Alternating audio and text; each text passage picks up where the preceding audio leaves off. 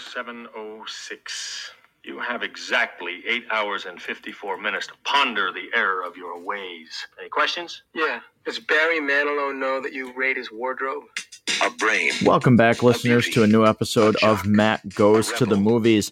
You've seen the title of this episode, you hear the trailer in the background. Today, I am here to talk about The Breakfast Club, not just in terms of the movie, but also in terms of what this movie has meant to me over the years and an experience I've recently had with this movie that I never had before. It will be a different episode. I hope you like it because it is very different than what I have done in the past. Now, from the moment I saw The Breakfast Club for the very first time, I knew that this would be my favorite movie of all time. It really spoke to me back then. It still speaks to me every single time I watch it.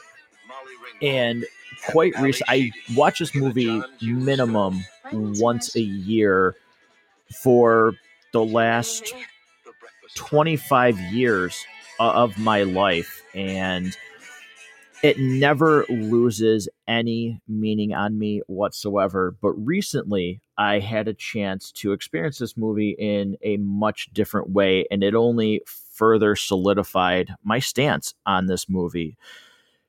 So, what I mean by that is, and just you know, out of respect or whatever we'll call it, uh, I'm going to leave the person's name uh, out of this uh, episode. But um, I was with my girlfriend at the time, and she had surprised me one evening with, "Hey, uh, we're gonna go out." Wouldn't tell me what was going on, and you know, just we're gonna do something. Just trust me. Uh, get ready, and you know, um, I'll drive out there. Okay, fine.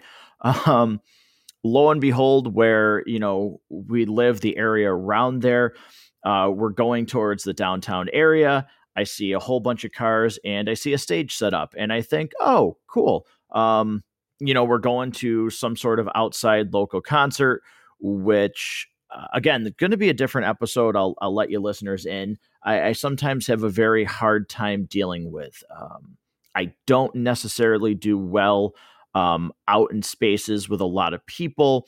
Now, once I'm there and I get, you know, at the venue, if I'm with friends, or in this case, you know, if I um being there uh, with my girlfriend, I start to settle down. My anxiety loosens up, and I have a good time. So I was like, oh, great. Um, let's just see who this you know local band is, and this should be fun. Uh, little did I know that we did not pull in to the lot with the band. We kept going down the street and pulled into a different lot. And inside that lot, there was a giant screen set up. And we pull into the lot. She scans her QR code. We pull up to the parking spot, and she tells me that we are there to see the Breakfast Club. And the reason we were there to see the Breakfast Club is because in our time talking and getting to know each other. It's um, still a fairly new relationship um, that we have together. She knows that this is my favorite movie and wanted to surprise me, which is an incredibly kind gesture. And like I said, just further solidifies my thoughts about this movie. Now, if you've never seen The Breakfast Club, shame on you. Um, you you really should see it. I, I, again, this is my favorite movie of all time. Um, nothing has even come close ever to surpassing this movie for me eh, in in terms of what it means to my life and the message that I think it sends. So.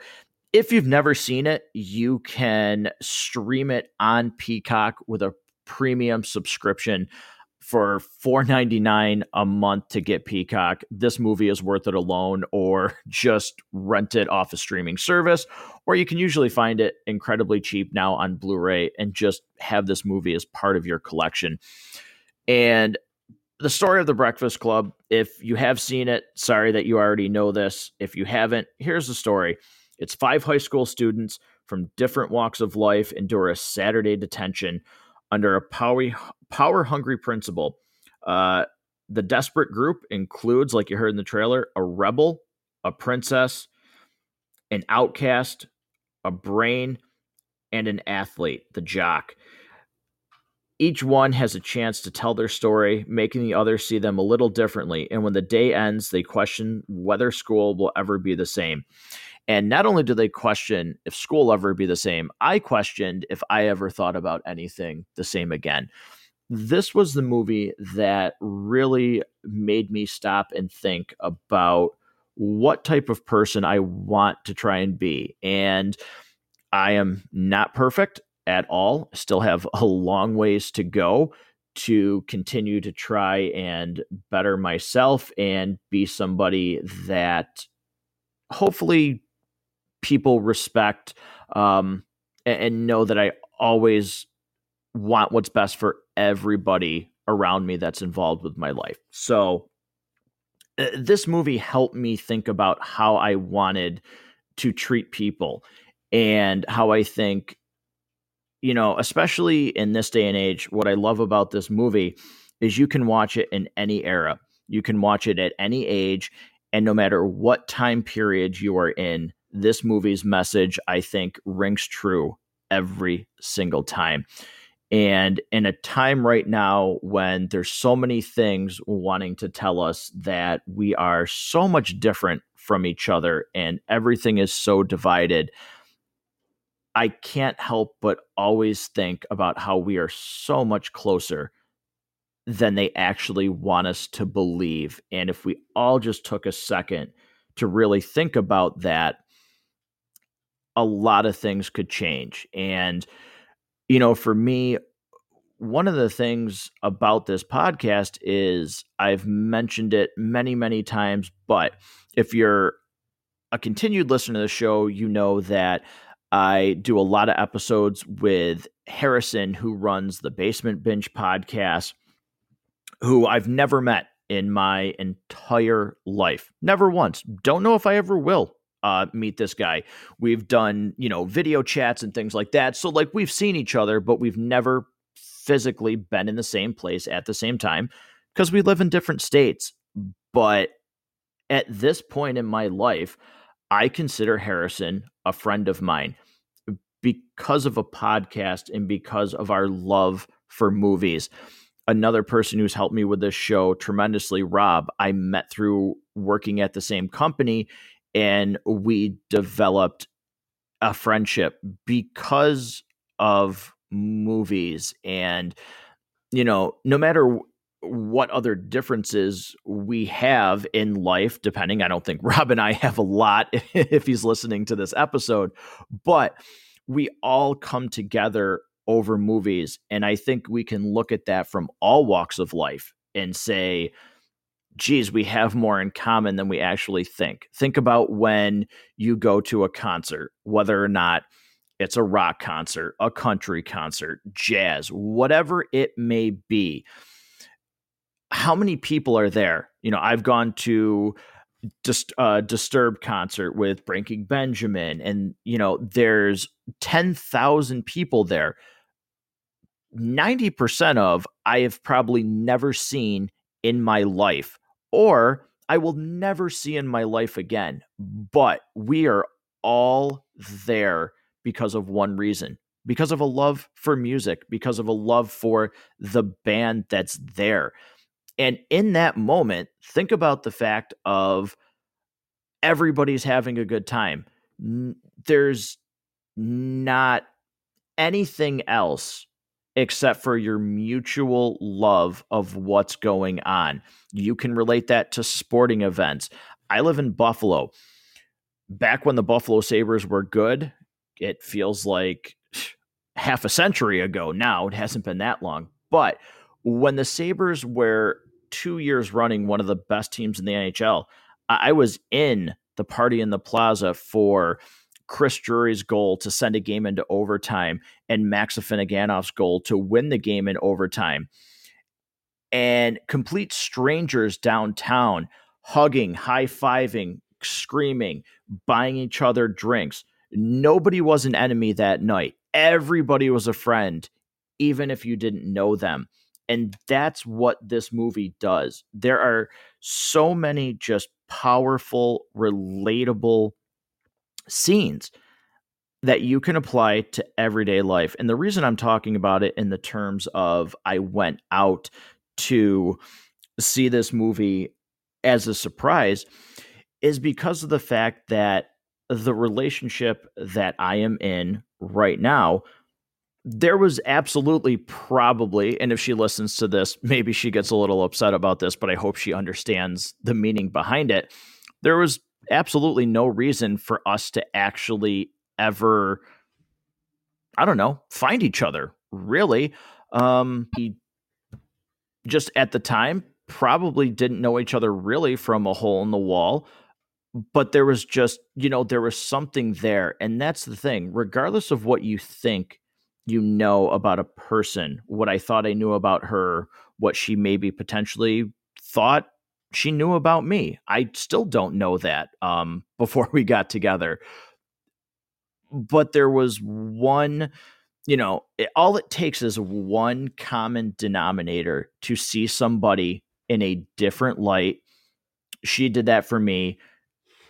She's been awesome. And just one of the most like caring, funny, coolest people I, have ever met in my life. A super strong, independent woman who I respect and I admire, and am really honored and proud to to be with. Um, I I hope I can make her feel the same as we continue our journey. But you know, with the Breakfast Club, you can get so many emotions. You can laugh, you can cry, you can be angry um, at the screen because of some scenes how these guys treat each other. You can stop and take a deep reflection look as to maybe some of the things that have happened to some of these people have happened in your own life and how it affected you or how you let it affect your behavior towards somebody else and not considering what they have going on in their life. That's one of the other things of this movie is you know, nobody in this group considers what the other person is going through, what life is like for them. You know, they think, oh, the brain, it's so easy. He's so smart at school, but not understanding the pressure that he has to constantly be perfect and not screw up. And if he does, he doesn't know how to handle it. He, you know, he considers committing suicide in this movie because he got an F in class. There is John Bender, who everybody, you know, the other students think, oh, he's so cool, you know, oh, he's so cool. Um, he cares. Well, not he's so cool, but like he's a loser. He doesn't matter. You know, he doesn't care about anything. This guy does care. He comes from a home where his dad puts a cigar out on his arm for spilling paint in the garage, which is a hugely powerful scene. Um, and he just wants to be able to be heard. You have Andrew Clark, who's played by Emilio Estevez, and he is the jock and he's part of the, the captain of the wrestling team and gets special treatment but again the immense pressure that's put on him by his father to be the best and cut up in school and make fun of people who are weak where he wishes his knee would blow out so his father just forgets about him. You have claire um, who the you know the princess of the school and he you know john bender in there even says oh the school would probably shut down if you didn't show up but again, she's torn between her parents because they use her as a means to feel like they're in control of the household and the relationship, which puts an enormous amount of pressure on her. And she doesn't know how to act or, you know, if she really is friends with the people that she's friends with.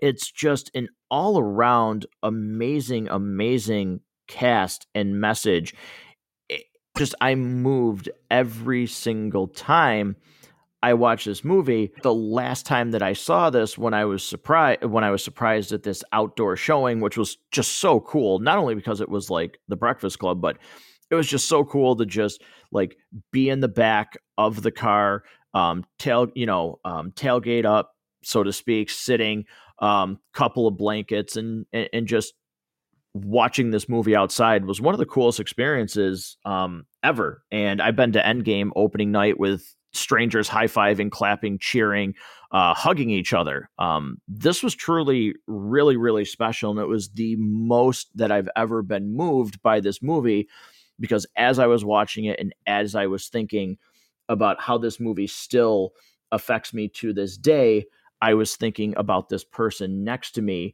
who has affected me in a unique and absolutely fantastic way in my life and has certainly helped me continue on the path that I hope I am on that people see to be a good person. So, you know, if she does listen to this episode, I don't know. Um, but she has been an incredible part of my life um, in the early stages that it has been. Eh, but I am super thankful for it and super appreciative of this experience.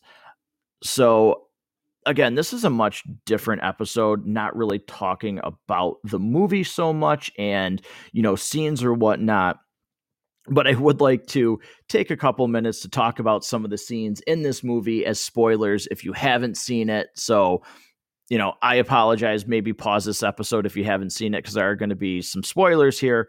Um, so, one scene that I absolutely love is just the detention where they're in detention, but where John Bender is talking with the principal, and he just keeps getting day after day after day of detention.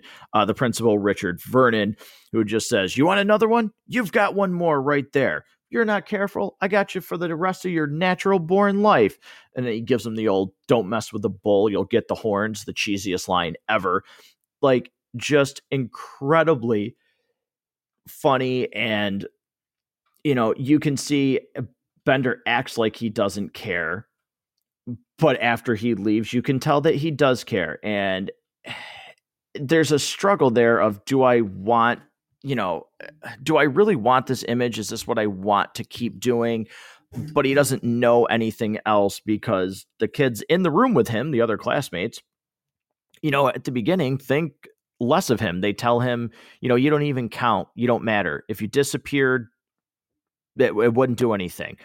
You know, that scene is it's funny and then there's the emotional tug on it.